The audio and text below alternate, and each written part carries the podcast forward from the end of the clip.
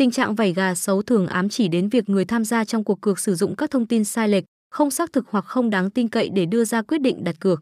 Trong ngữ cảnh cá cược, điều này có thể là kết quả của việc tin tưởng vào thông tin không rõ nguồn gốc hoặc dựa vào tin đồn, tin tức giả mạo để lựa chọn cược.